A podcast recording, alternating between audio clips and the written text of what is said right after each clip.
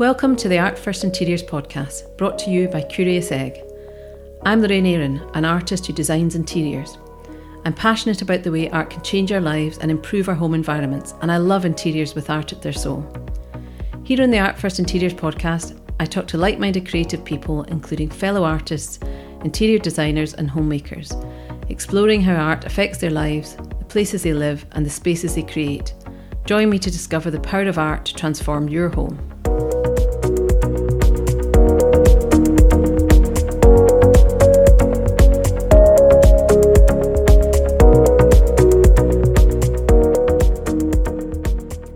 Shamanic journeys deep into the subconscious to protective masks of silver during a plague.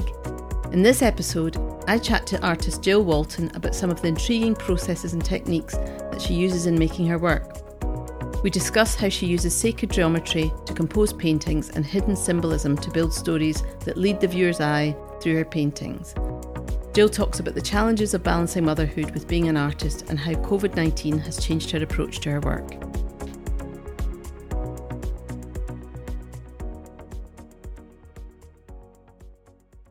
So, Jill, welcome. Um, I thought it would be kind of interesting if you could uh, tell us a little bit about your background and just more about the person behind the artist. Um, so, I live in the Scottish Borders countryside in a wooden eco house with my wow. two dogs, two cats, and up until very recently, my two boys. A bit like Noah's Ark here. a full house. Yeah. and um, so I've been in Scotland for about 20 years. Before that, I did a degree in sculpture in Gloucestershire at Cheltenham. Um, and I was a sculptor for quite a long time until I had those two boys actually, and then it became much easier to paint. So yeah, so it was actually a natural paint. transition into painting. That's right. Yes easier to put down than um, a big uh, sculpture tends to have a lot of processes involved. And once you start those processes, it's quite well. The kind of sculpture I did was very processless, and and once you start those processes, it's very difficult to put it down. Where it's quite easy to put a paintbrush down. Yes. But I absolutely fell in love with painting when I started it, and even though I still love sculpture and do it from time to time, I am definitely a painter now. Gosh, that's that's so interesting, and I, and I definitely like to uh, come back to the the sculpture yep. um, side of things because that's that's particularly interesting to me, of course. Um, but just just on that, I mean, where did your uh, the whole interest in art and and starting as an artist? I think people are always interested to to know how do you, you know you can be everybody does a little bit of art when they're younger at school but so many people don't continue and what makes an artist become an artist uh, I think it's interesting to know what when that starts and and how you continue with it. Yes. Um, well, I did do a lot at school, but my family were not uh, arty at all. They really didn't understand when I wanted to go to art college. They really didn't understand it at all. But um, it uh, it was just it's hard to describe how it started. It was just always there. Um, I do have a very famous ancestor that was an artist. Oh. He, yeah, he he was called Roger Fenton, and uh, he was a painter turned photographer in, when photography came into being in Victorian times. Uh, and he was actually the first ever war photographer. Gosh. Uh, but he was never mentioned in my household. Like I say, they had no interest in art at all. And it was only when I was at art college in an art history lecture that his name popped up uh, in a because he was in a group with other photographers, and uh, they had a, a, key exhibition at the time. Uh, it was called "Painting is Dead." Ironically, gosh. Uh, um, they were the rebels and I must, I jumped out of my seat. I had no idea that this man that my grandmother has, had mentioned in passing was as famous and important as he was. Um, so, where did it come from? Probably in my far distant DNA. Yeah, absolutely. Uh, it's been there all the time. And and so did yeah. you not did you not have any of his work in the house? I mean, did did nobody? That's incredible, no. isn't it? Good grief! you never knew secrets uncovered. Uh-huh. And yeah. and so the the process. So did you go to art school, or did you how did how did it develop your skills? I um, I didn't go to foundation co- uh, college straight away. I actually had a, a wee job working in a dog kennels. Obviously, love animals, always have. Yeah. Um, but uh, uh, but it it just it just kept niggling away at me, and um, my old art school art teacher was very supportive, and he encouraged me to go and um, put in the application for art college, which I did much to my dad's absolute dismay. Yeah. But oh no, she's done it. yeah. but I did. I went to foundation college and then from there applied to do a degree. Uh, and uh, went to Cheltenham to do my degree there, and uh, that was just that was thirty years ago actually. Gosh. And yeah, yeah. Um, and uh, it's been my life ever since. And so, you know, work, have you always worked at home and you set up with a studio at home, or how have you been in an uh, artist no. sort of group studio? Uh, I've been in artist groups. I've been in um, for uh, most of the time. I was in a there was an art centre in Cheltenham called the Axiom Centre for Contemporary Arts, and I had my studio in there.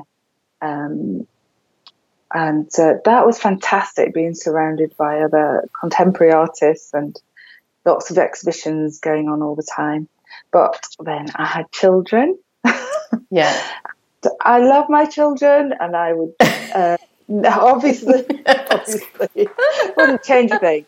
But you do have to make huge sacrifices when yeah, that happens. Of course. After, one of those was uh, giving up my studio. Yeah, the uh, dynamics change, don't they? I suppose they just, you know, up when you want going into the studio, working as late as you want, it, you can't really do that when you have small people around. Yeah. So, um, yes. yeah, that's understandable. Right. So, so, is that when you went to your, you got your own studio at that point? Um, well, we moved up to Scotland when the when I had babies. And um, from then on, it was always studio at home and yeah. looking after the children at home. My children had um, learning difficulties, and so I had to homeschool them. So that was a big chunk out of my. Gosh, yeah, that's career. tough actually yeah. to be doing that and be able to still have energy to have um, to be creative. I think is yes. that's quite a challenge. Yeah. Yes. Incredible. And, and so, you, I mean, in terms of your sort of creative process, how did that change or develop during that time? And um, well, as I said, I took up painting when the boys were little, um, and that is a continuous learning and development.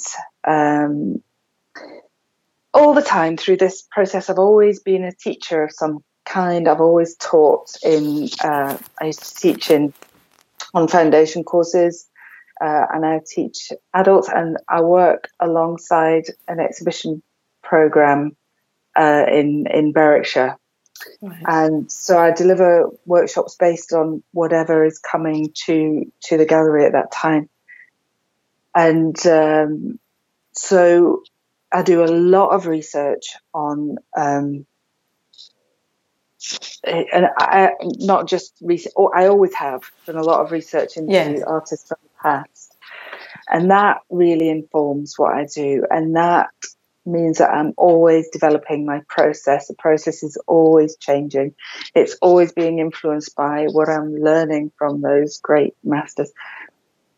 we have a fantastic gallery in, in uh, Berwick near where I live um, that has recently had exhibitions of Turner, the Scottish colorists. We've got the Glasgow boys and girls. Wow, yeah. Um, so great artists, and I get to go and do all this. Fun, you know, I get to talk to experts in their field about about these amazing paintings, and it's wonderful. And that does feed very much into what I do. So the yeah. paintings that you have at the minute, that um, inspired by the Peking opera. Yes. Yeah. They're wonderful. I was, actually, I was actually researching the Scottish colorists. Now, you wouldn't think there was a link, would you, between uh, the the China girl and uh, the Scottish colorists? But their way of painting, they um, they didn't use any earthy colours. They used just very bright primary colours, and they were very um, and to give it structure, they would use very strong black outlines, and so so that really fed into uh, the paintings that I did for you. And and I think you can really see that. I mean, they're really striking those paintings, and I think. Um, you know, painting goes through changes that are trends, that are waves, that are movements, that are things that come back round again. But I think that kind of bright colour, but yet almost a slightly traditional sort of um, application of the paint, um, you don't see it so often. And I think, um, you know, there's something so striking about the colours at the opposite end of the spectrum, that you know, the blues and the yellows, and it's you know quite bold for something that's quite a gentle subject matter. Um, and I think you've spoken about that before about how you use colour wheel and, and opposite colours. Tell yeah. me more about that. Um, the, those uh, colour opposites, so blue and orange, purple and yellow, red and green. Um, I I do like using that in the paintings, and I I tend to use a very limited color palette. My paintings are incredibly colorful, but I usually only have about five colors on the palette at any one time. And that helps you to keep that real vibrancy of the color. Mm. Uh, it helps you to, you know, those colors really work with each other within the picture and, and every color you use really just sings out. Then yes. if you just keep it very simple, keep it to those opposites. Yeah, but I think um, the singing really comes across you, and you've mentioned that before. How to make you know one sort of bounces off the other, and they really kind of um, work together um, to kind of create that kind of striking effect.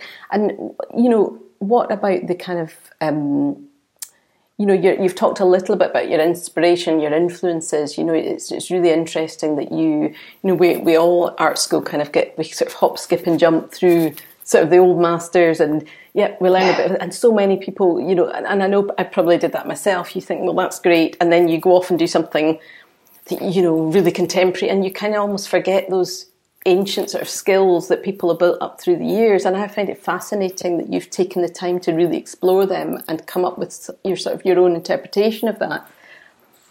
Yes. Yes, I've been um, looking recently. I was looking, well, recently before COVID, and that seems like a whole lifetime ago now. But I was looking a lot at uh, Baroque painting, yeah. um, Baroque portraiture, and um, painters like Van Dyck, mm-hmm. uh, and, the, and, the, symbolism and the richness of those paintings. Yes. There, there, are a lot in the um, Scottish in the Portrait Gallery in uh, in Scotland. Yes, in Edinburgh, and there's such um, a presence about these faces and and the, the, the women that were painted 500 years ago now. Yes, absolutely. and uh, so I brought, I bring those up to date. I use those as sort of basis for some of the paintings, bring them up to date by using um, some of the techniques of the time, but techniques that I use myself with a slightly brighter color palette. Um, compositional rules like using the Fibonacci spiral to get the composition yes. right. But then I'll throw in things that come out of dreams. Um, so, so those uh, Baroque paintings at the time were heavily laden with the symbolism of the time. Mm. Such so if there was a dog in the painting, that would symbolize faithfulness. But I sort of change it around and put in my own sort of um, Jungian archetypal symbolisms.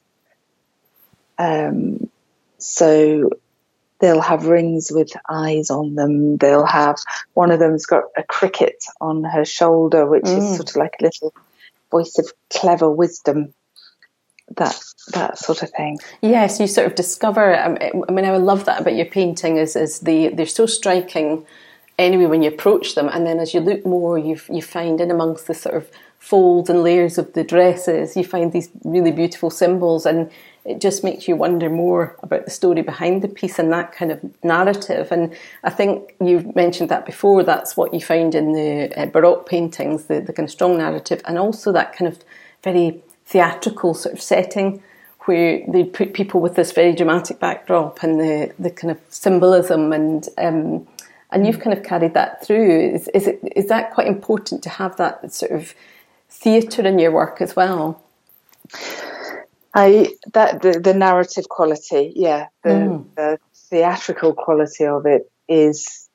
I am very drawn to that. I am drawn to paintings that look like they have stories. Um, but what I try not to do is impose a story, uh, just one narrative on my paintings. I like to put in those archetypal symbols um, that mean something can be the same or different to everybody. Yeah.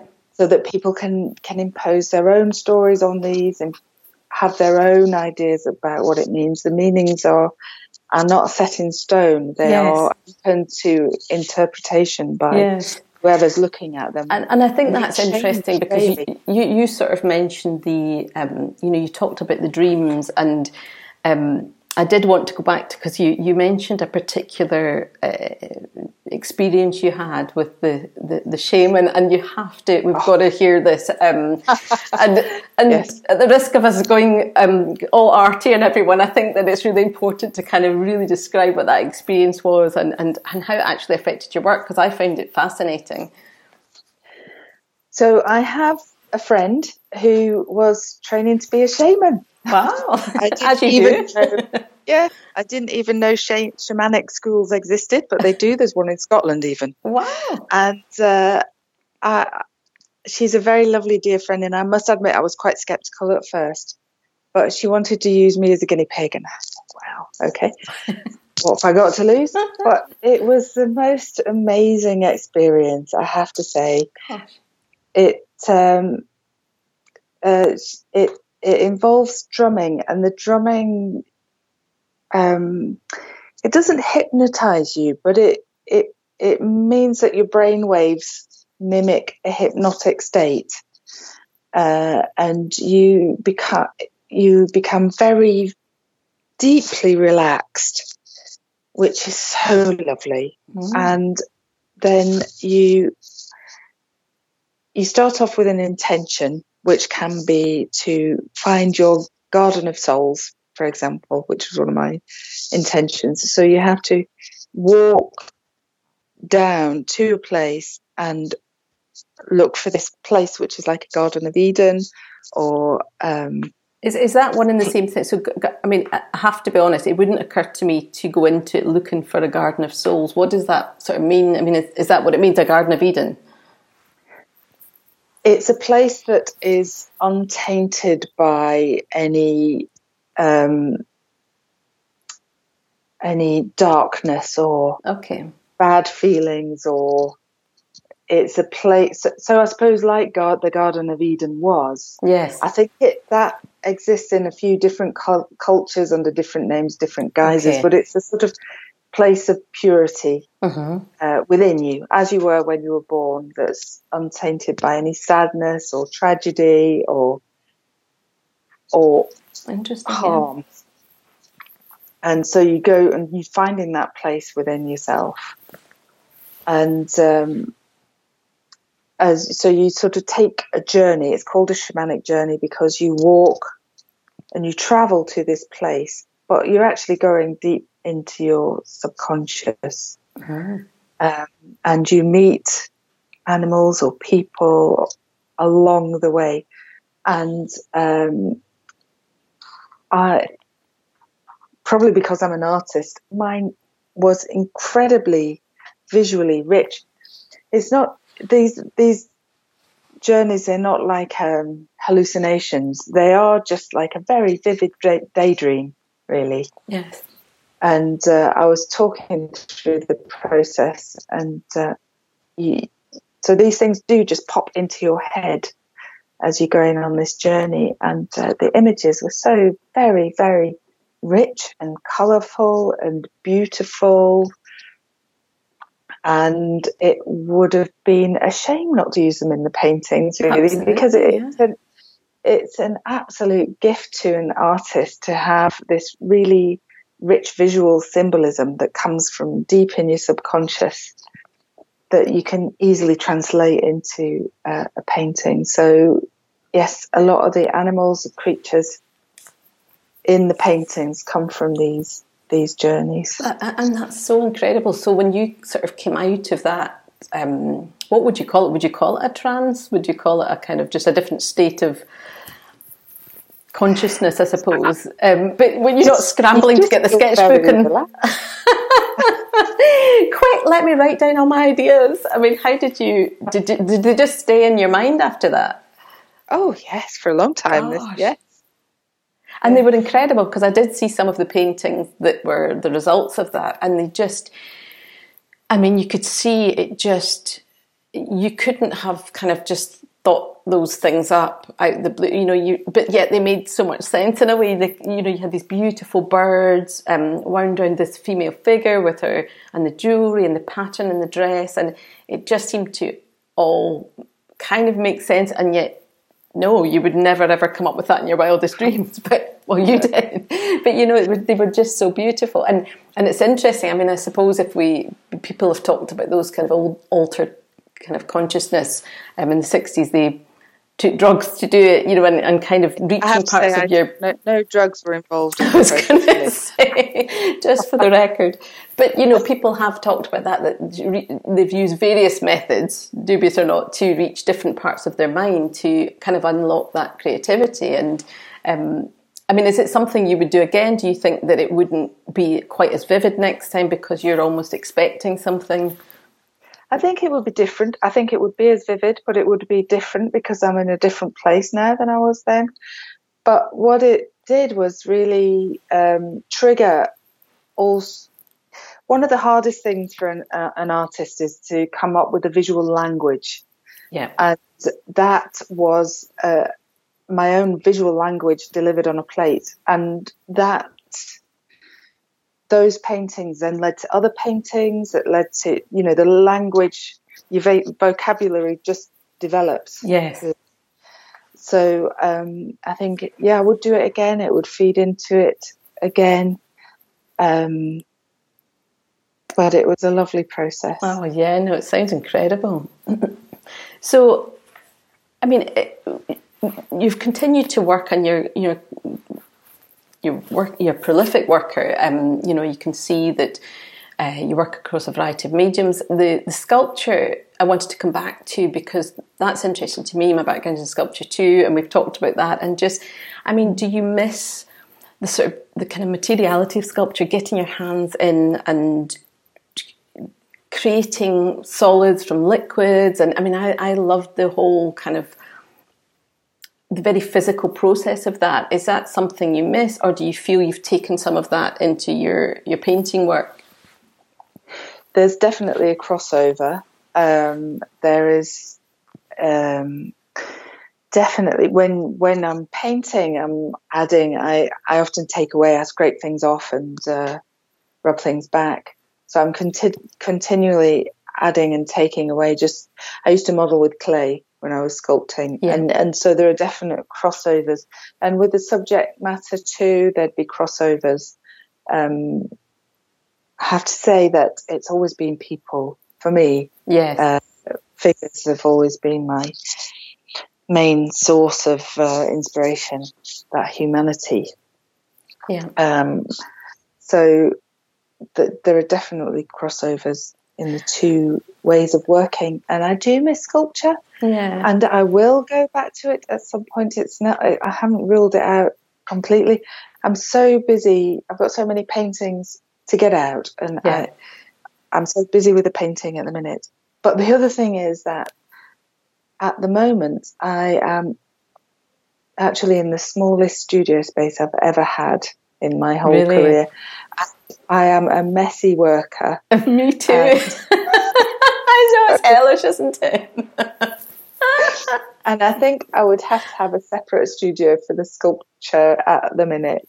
Yeah. So, uh, Yes, I, know exactly what you mean, and I have huge intentions. I mean, we've been obviously um, we set up Curious Egg um, nearly five years ago, and just haven't been able to get back to making since. But the whole point of it was so that I could do that and actually incorporate that into the business too. And I'm desperate to set up a sculpture studio, um, just in even in a, a, sort of shed in the garden, trans, you know, transform that. But you do need space. You need to have plenty of space for sculpture. And I think you all were similar to me in some of your techniques. We did, um, I think I was saying solids into liquids there, but liquids into solid, you know, casting, mold making, and working with plaster, modelling with clay. I mean, I miss that so much. And I think just, but it does, it is messy. It's not the kind of thing you really want lying around your house. So it's um, messy and it's, there is a process that, um, there is a time involved in that yes, process. Absolutely. you can't uh, just have things in, put things to one side and leave them because even if it's a clay piece, they can they can go hard if you're yeah. not looking after it properly. Um, so yeah, yeah, there's probably more considerations with that than you can sit a canvas to the side and you know it's fine and to leave it there for a leave while. Leave it for years if you want to yeah, come back. Yeah. But you can't do that with a sculpture. So they take up a physical space and they take up a space in time too, the sculptures. So, yeah, absolutely. Well, we'll celebrate. We'll have a celebration party when we both get back to sculpture in some form. um, and then, lastly, just on that, uh, on, on, the sort of techniques, um, because I I was very interested when you talked about uh, Fibonacci uh, spiral, and that's also something that's very much translates into design and even interiors. You know, we um, when you're sort of planning a room, you have the kind of focal point and then the things that happen around it and that space and how things are balanced and proportions. And I just kind of wanted to know how that kind of, because for people that don't know what we're talking about, maybe just talking a little bit more about that, that kind of concept. Well, even if you don't know anything about Fibonacci spirals or the golden mean, golden yeah. rule, um, it's got lots of different uh, names. Yeah. You probably already use it when you're laying out an interior or taking a photograph. It's just, I think it was the ancient Greeks that um, they they art and maths were together in the ancient Greeks. They didn't separate separate out art and maths, and they came up with a mathematical formula for what was the most pleasing aesthetic and they applied it to faces. So those beautiful Greek statues, their faces. So with the Fibonacci sequence, if you know anything about maths at all, you'll know that, or if you've read the Da Vinci Code, for example. Yeah. I haven't, but I know what you're talking about. Yeah. you add the previous number to to the the next one. So it, uh, yes. one and two makes three, two and three make five. Well, so if you take three and five, when you're clustering um, objects on a mantel shelf or when you're gardening and you're planting plants together, they work best in groups of three or five. Yeah. And so it's the same with a painting. If you if you divide a painting into uh, two fifths and three fifths or three eighths and five eighths, yes, it just it works better. And I think it's so great that you've kind of explained that because you hear you so often hear interior designers saying, "Look, I don't know why, but it just works in threes. And and and to actually hear that there was a kind of formula for that, and it's almost good not to know it because you're right, it just works. You know, your eye knows that you know odd numbers work better in in balance when you're decorating, but um, there is actually a kind of theory behind it. So, um, and artists quite... throughout time have used it. You know, Da Vinci and onwards have used yeah. have used this, whether knowingly or unknowingly. Yes, yeah. yeah. It's so interesting. Um, and So you've you've had a lot of experience as an artist, and I think it's always um, interesting for young artists who are starting out to hear um, just how your kind of life has progressed. You know, what are the challenges you faced? I mean, obviously, one of them would be motherhood and balancing that between your work. Um, yeah. So, just you know, how you'd outline the kind of main challenges um, from then and also now that you face as an artist. Well, it's um, it's not an easy career choice. um, it's always a juggling. Um, you need a lot of time to dedicate to the work. It takes a lot of headspace. Um, so obviously, mm. motherhood with time and headspace that's that they don't go well together. Yeah. but uh, my children are grown up now, yeah. and so I get more time to dedicate to that. But but then there's also that juggling with um, uh, just financially. It's it it's not an easy way to make a living, and so most artists have to do something else to to get some income in. Yep. Um, I'm lucky now that I sell enough paintings to make a living from that. Uh, but it's taken a long time to get to that point. Yes. Yes. And, uh, I think I think that those are two really those just those two things that you brought up about the headspace. I think is what especially people who are not artists or who have not much knowledge of the creative process just to understand how much headspace is required. You know, I used to um, get so frustrated working public art commissions where they would give a tiny budget for the research and an idea, um, yes. You know, in a competition where that's where all the thought is when you're trying to come up with the concept and the research. And they didn't realise you can't just pop these things out if it's to be of any quality. Yes, and there's so so much that you do that is that doesn't work. Yeah, there's, exactly. It's trial uh, and error too. Yes, and and especially if your work's evolving all the time, you make so many mistakes or work that just that you wouldn't put out into a gallery. Or, yeah, so you're not um, paid for it. It's, it's, it's kind of unpaid work that you have to go through to get to the, the piece that's going to make it for you. That's right. Yes. Yeah. Uh, and it's concentration. I know from teaching, um, from teaching workshops, if I do an all day workshop, people are absolutely exhausted by the end of the day. All they can yeah. do is go and lie on the sofa and have yeah. their partner drip feed them something because it's a really exhausting. It's true. I mean, gosh, the, the, students and the teachers. I remember teaching, and you'd literally have to go home and lie down with tea bags in your eyes just to recover. I mean, maybe a gin on the side too, but you know, you t- it took everything out of you yeah the concentration such intense concentration for prolonged periods of time yes yeah is, and using all your senses as well i think it's you know you're not just typing and thinking you're you're taking in everything you're actually thinking beyond what's in front of you and constructing ideas and critiquing ideas and yeah, I mean, I think that's so interesting to understand how physically exhausting creativity is. It's great and you get the thrills, but it, it does require a lot of effort, and, and that's unseen. I think that's what the biggest part of it is. It's unseen. Yes, yes. Damn it, they don't understand. they don't understand. it's and it's a job as well.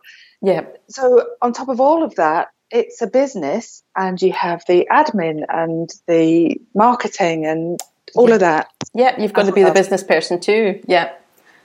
And I, and I think that's very tough for, for youngsters coming out that and and why we try to do a wee bit of mentoring for, for artists coming out of art school just because even now and it was always a problem and I think I've said it in past podcasts is is just the um, gap in professional training at art school. They, they touch on it, but and some of it, to be fair, you, you can't really know till you're out there. But I, I still think um, that they could build in a bit more of it, certainly on some of the courses um, yeah. That they do, because they just come out so green and not know where to start that um, you know it makes things extra tough. That's right. It's a huge learning curve. It really yeah. is. Yes. Accounts, that sort of thing. Oh, I know, I know. Horrible spreadsheets. I cry if I go on a spreadsheet. honestly, hideousness. But we've had to sort of, yeah, it's it's one of the necessary evils. Um, mm. So obviously, we're in this crazy situation just now with the coronavirus, and this this year has um, whizzed by. But um, I mean, how has that affected your work? You know, and your your way of working and, and uh, massively. Uh, it really did. Um, I think, like most people, I spent at least a week or two in shock and horror because all yeah. all all my income, all my exhibitions that I had planned, art fairs I had planned, teaching that I had planned, everything stopped like that. So it was yes, it was a it was quite but just for it was for the rest of the world, wasn't it? Yeah. Just a thing. And I didn't think that I'd be able to paint at all. But um, like most situations, art and creativity, it's how I process. It's how I work through. Yeah. Um, so I did get back into the studio, but I couldn't work on what I was working on before those big baroque, opulent things full of bling and symbols and colour just didn't seem right at all. So yes. I started to do some very small drawings, some black and white drawings that were they were smaller, they were simpler, they were just people and just emotion. It was mm. people and trying to convey some of the emotions that people were feeling in quarantine and in lockdown, those feelings of being in a in a smaller, you know, confined in a smaller space. Yeah. And that wasn't all bad. I'm sure I'm not alone that there were some really nice things about. Yeah, absolutely. About that. So, but yeah. that, that's what I. And, and I think also, that's so so interesting because it, it, it happened naturally, and yet it makes so much sense because essentially our lives were sort of distilled down. They were simplified into key elements and it was about people and it was about emotion and that's exactly the two things we were faced with during that time where yeah. you know normally we're I mean I remember the first time we went out for a walk and you know Roddy was saying everything seems so colourful and vibrant and when we went we we sort of passed by a river and he said it's it's just everything seems so because we hadn't seen it in so long and I mean it sounds you know kind of uh, exaggerated but well, it, it was kind of your environment becomes exaggerated. So when that's taken away, I mean, it almost makes sense for you to have kind of, your work so colourful to then go into black and white. Um, it's just so interesting, but it makes absolute sense. And yet they're so powerful. The works too. They're gentle but powerful. Mm, yes. And and yes. tell me about the materials and the process because that also was a transition. It wasn't painting. You were you went into drawing and. I went into um, drawing. I went back to a pencil so they are graphite on paper. So it's not just pencil. I uh, used um, a thing called ArtGraf, which is graphite powder, water soluble graphite powder, and you get much more of a blackness mm. with that. Um, so they're pencil, they're graphite powder, and beeswax um, mixed in with the the pencil gives uh, a bit more sort of fleshiness to the pencil, if that makes any sense at all. And uh, I was I was also lo- thinking about subconsciously, probably thinking about um, uh, icons from the Middle Ages at the time that, that came after the the Black Death, the Great Plague, um, and so they took on that sort of scale, that sort of those sorts of shapes, of the icons that within the rectangular format. And um, in icons, they used a lot of gold leaf. Well, I used silver on mine, so I added silver leaf onto them. And the uh, the story goes that during the Black Death, the that um, the wealthy didn't get the plague because they ate off silver platters, and silver, Gosh. yeah, silver's been known since Greek times for its antimicrobial properties. Oh, so okay. I gave my faces these there, but not quite there, silver masks, sort of healing, protecting masks, especially as we've all got to wear masks now. It's well, they're really beautiful pieces you've done. Um, and actually, that leads us on nicely to our plans without going too much detail because we're planning a show in November. Um, which also kind of captures your experiences and other artists' experiences of this um, lockdown. And um, I think that'll be really exciting. That's going to stem from that similar sort of work in similar medium. Yes, the the graphite and beeswax and silver pieces that yes. I'm in the process of making for you now. Absolutely, I'm very excited about it. Um, I think those those materials are beautiful as well. In ancient beeswax, they're all quite ancient materials, and I think yes. you know we've kind of all had a bit of a, a, a, kind of step back and look at our lives, and we're trying to simplify things and um, kind of look back to what we've lost. And I think there's so much symbolism in that that um, I think you know it's going to be a really interesting show um, all round. So. Well, it's been absolutely fantastic talking to you, Jill. As always, we could just talk all day. and thanks so much for coming on and, and um, telling us about your work and uh, kind of sharing your experiences. Um, it's been great. Thanks. Thank you. It's been great fun. Thanks. Okay. Bye. Thanks. Bye. Bye.